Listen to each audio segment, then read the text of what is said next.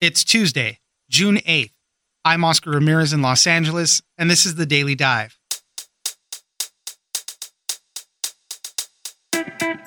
Since the January 6th Capitol riots, there have been a growing community of sedition hunters who comb over hours of video and thousands of photos in the hopes of identifying those that stormed the Capitol building. These internet sleuths have even set up their own infrastructure to help out with the effort, with facial recognition databases and websites to help track the suspects. The FBI appreciates the help and said that some of these tips have even been helpful in dozens of cases. David Yaffe Bellany, reporter at Bloomberg News, joins us for the Sedition Hunters Looking for Insurrectionists. Next, virtual brands are taking over your favorite food delivery apps. The pandemic has transformed the food industry, and in a time when many restaurants were closing, food brands have proliferated.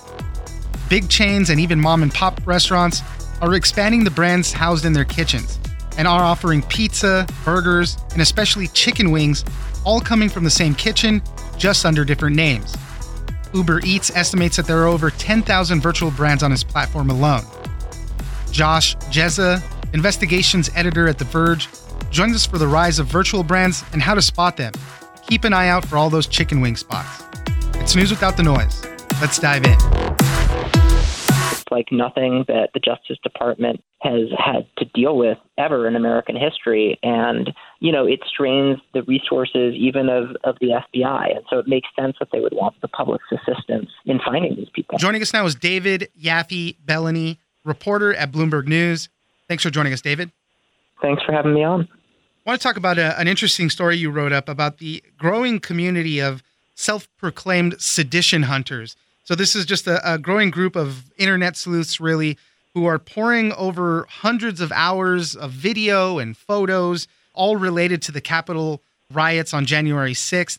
And these people are just looking for connections and, and trying to identify people, hopefully passing on that information to the FBI and then you know they can make arrests and all that. I think uh, to date the FBI has has a little more, uh, a little over 400 arrests that they've made in all of this. You know, so these people are just kind of consumed with it, spending hours and hours poring over this stuff, trying to find these people out. So, David, tell us a little bit more about it. So it's really a kind of unlikely assortment of ordinary people around the country and around the world who were, you know, appalled by the events of January 6th and wanted to do something about it. You know, I spoke to an out of work actor in, in Canada who in January started spending eight hours a day going through this footage, trying to kind of draw connections between different images and different videos, figure out, you know, which rioters had done what at what particular locations, and sort of ultimately build up a portfolio of information that could be useful to the feds in their official investigation. And I talked to a a stay at home mom in the Pacific Northwest who is now kind of going through footage of a particular group of Proud Boys that marched on the Capitol to try to track their movements, figure out what they were doing as a way to kind of gather evidence of potential planning and coordination that, that could be useful to the official investigation so it's really you know it's it's a it's a broad swath of people who have all sorts of different motivations from kind of righteous indignation about what happened to a sort of nerdy fascination with the technical challenges of going through all this material who are spearheading this effort. The out of work actor in Canada kind of struck me as interesting. Obviously, he doesn't even live in this country, but he was so interested in what happened. I think his thing ended up being just wanting to know why I, I think that was his big question, and it just kind of consumed him to the point where I think he spends like 40 hours a week poring over this evidence. One of the questions I had is how does the FBI and law enforcement officials react to these people kind of doing these investigations, let's say, connecting these dots? I know the FBI cited some of the the stuff in when they made some of these arrests and all, but how do they feel overall about this? Yeah, so the FBI really has nothing but good things to say about these groups. They're encouraging the public to come forward with tips the FBI spokeswoman I talked to said that there have been dozens of cases in which these sorts of tips have kind of played a beneficial role, and and that makes sense. I mean, this is an investigation of unprecedented scope. It's like nothing that the Justice Department has had to deal with ever in American history, and you know it strains the resources even of of the FBI, and so it makes sense that they would want the public's assistance in finding these people. Now, let's talk a little bit about what these so called sedition hunters are doing. You know, I mentioned it briefly, they're looking at videos, looking at pictures, but what exactly are they doing? And they've because they've also set up their own infrastructure where they have websites with pictures and uh, pretty detailed stuff. I, I kind of cruised through some of them and they have pictures uh, of the day of the event, social media pictures. You know, they're connecting a lot of dots there. So, so walk me through what they're doing with it.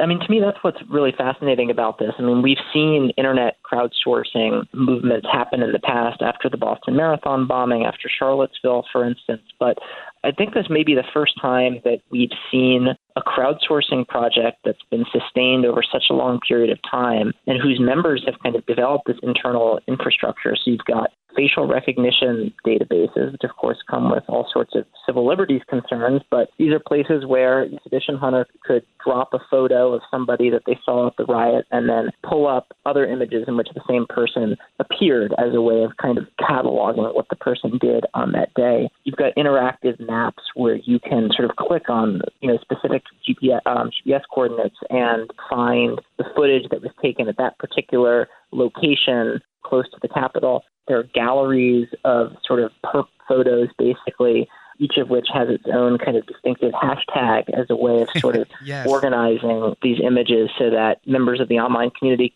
communicate about a specific person whose name they might not know or who they want to avoid naming, you know, for fear of a kind of misidentification. So it's this really sort of elaborate setup that's that's evolved over the past few months. Yeah, I I, def- I went to seditionhunters.org, which you mentioned in your article, and and that is one of the things I noticed is the hashtags that they have for cataloging people, vague descriptions of a person with you know coupled with other things. They had Lion Mane Insider, who's a guy with long white hair, which was kind of funny.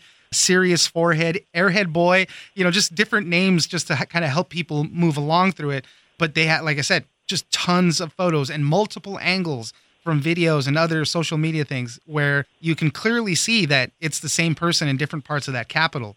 They did have some high profile misfires, which seems to happen with a lot of this stuff. You know, tons of people working on something. There are some mistakes uh, made along the way. They falsely accuse some people, right? So the most famous example of a kind of a, a, an internet crowdsourcing project going wrong is probably the, the Boston Marathon bombing, where you had Reddit users misidentify a suspect and you know, to their credit, this time around, a lot of the Twitter accounts that have been mobilizing these January 6th efforts have really tried to steer their followers in the right direction and encourage them to submit identifications to journalists or to the FBI rather than making public proclamations about who did what. But it's impossible to control everybody. And yeah, we've had misfires. I mean, there was a, a retired firefighter in Chicago who was misidentified pretty early on. Chuck Norris was uh, misidentified at, at, at one point various people whose lookalikes happen to be there and, you know, were sort of falsely accused online. And obviously this is a big risk. And I spoke to some sort of more established open research groups who kind of expressed frustration that this was still happening. But, you know, like I said, this is a this is a more mature effort than we've seen in the past. And certainly at this point, you know, there are rules of the road that these groups and individual users have, have established that are designed to prevent these types of mistakes from happening. Tell me a little bit about the mental toll that has been taken on some of these sedition hunters because they're pouring through hours of video, lots of yelling, name callings, you know, lots of bad stuff that was happening on that day. And some of them take a break from the project at at certain times because you know it's a little too much for them. Yeah, look, I mean, we've all seen this footage. It's disturbing to watch. It was disturbing to watch small snippets of it on the nightly news. And you can imagine how disturbing it is to be constantly watching this on a loop for months on end you know, interestingly, a lot of the sedition hunters I spoke to said that they actually found the audio more disturbing than the visuals. That that kind of angry cacophony of yelling and swearing became too much for them, and they started, you know, watching the videos on mute. You know, I talked to one guy who basically plays classical music in the background, so I'll have Tchaikovsky on while he's watching the Proud Boys march on the Capitol and you know there are there are others who've had to take breaks from doing this work just because they thought it was sort of messing with their heads. And you know it's definitely it's definitely onerous and certainly does take a psychological toll. David yaffe bellany reporter at bloomberg news thank you very much for joining us. Thanks for having me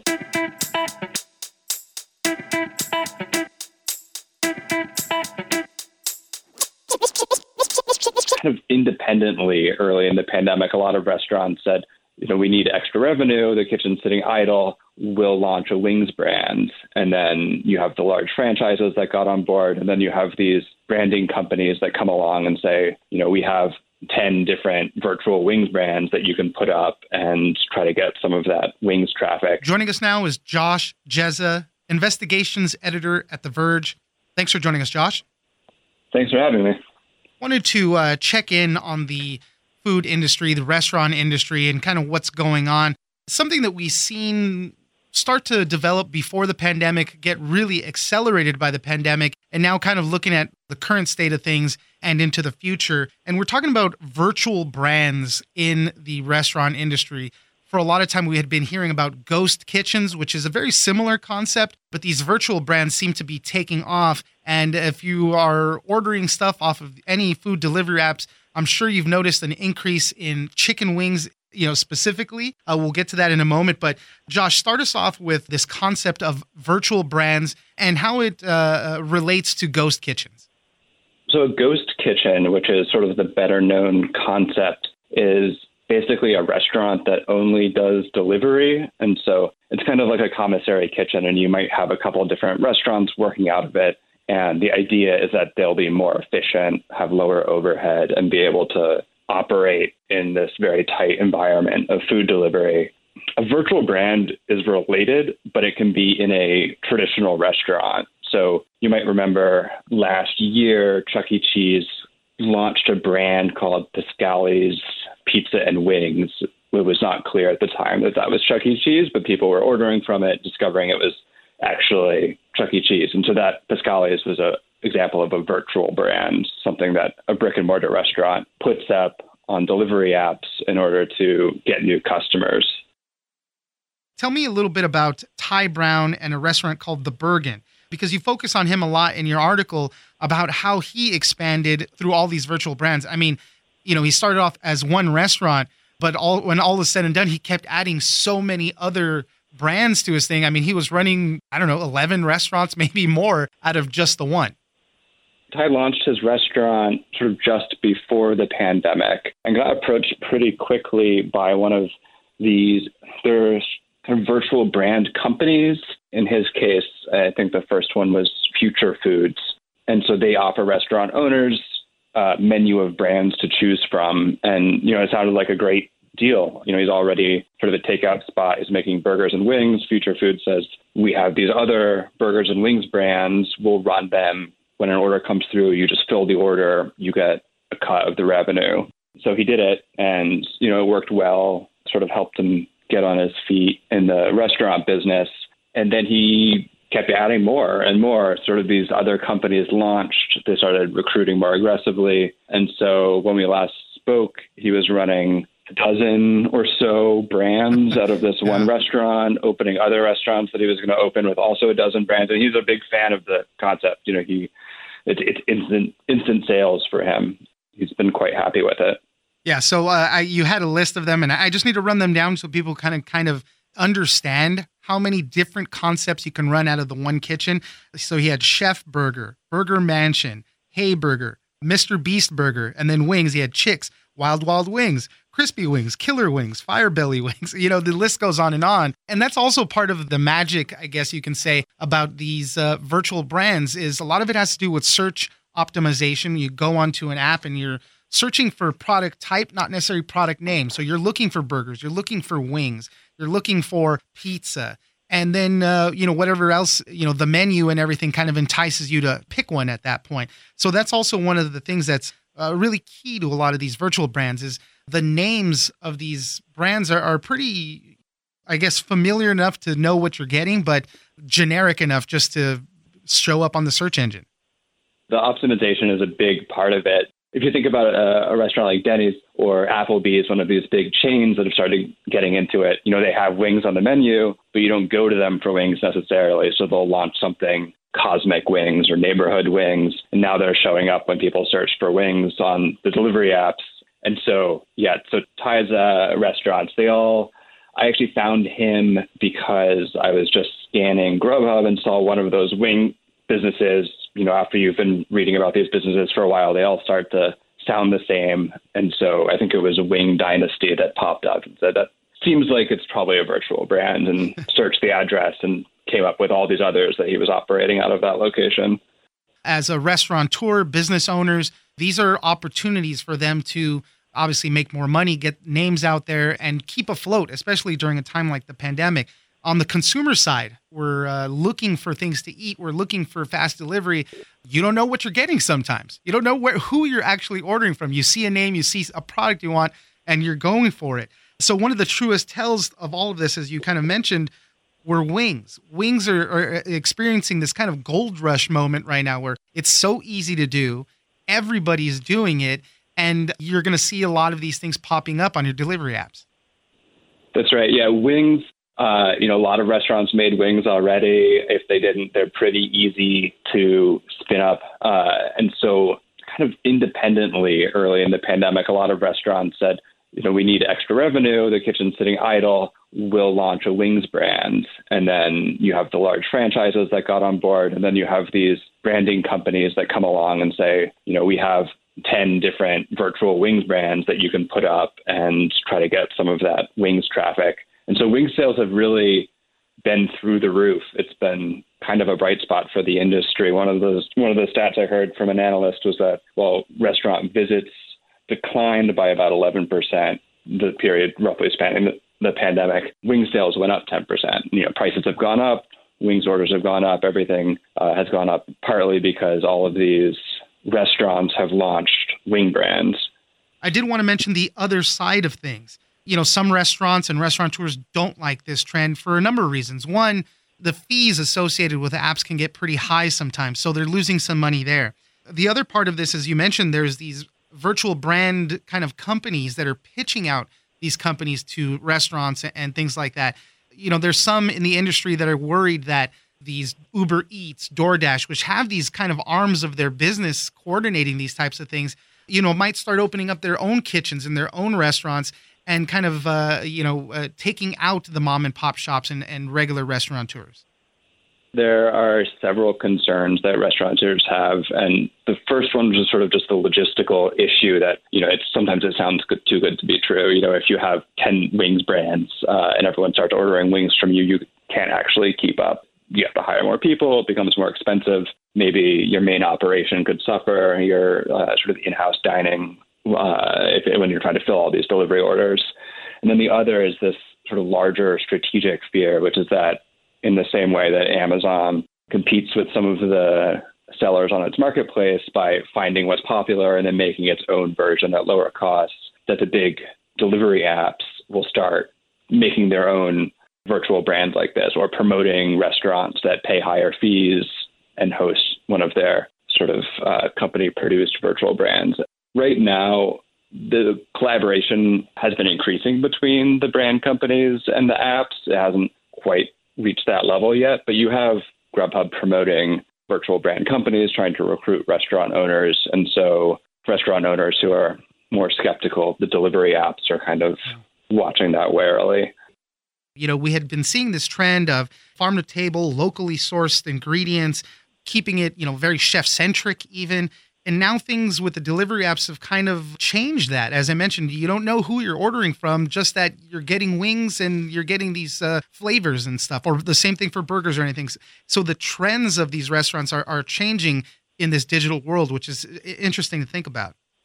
I think it really raises some questions about what a restaurant is or will be. You know, yeah, you it feels a lot more like e-commerce where you don't exactly know where it was made or where it came from what you care about is how quickly it will get there and the price. And so you end up with these situations where you order wings and they're well reviewed and they'll get there fast, but maybe it's a brand name that was invented by some company in Silicon Valley and it's being run out of a local restaurant that's also running 10 different brands in addition to its local uh, to its uh, main, you know, dining business.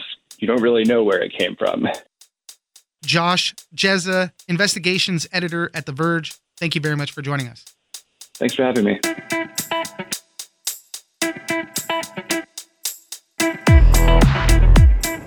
That's it for today. Join us on social media at Daily Dive Pod on both Twitter and Instagram. Leave us a comment, give us a rating, and tell us the stories that you're interested in. Follow us on iHeartRadio or subscribe wherever you get your podcasts. This episode of The Daily Dive is produced by Victor Wright and engineered by Tony Sorrentino. I'm Oscar Ramirez, and this was your Daily Dive.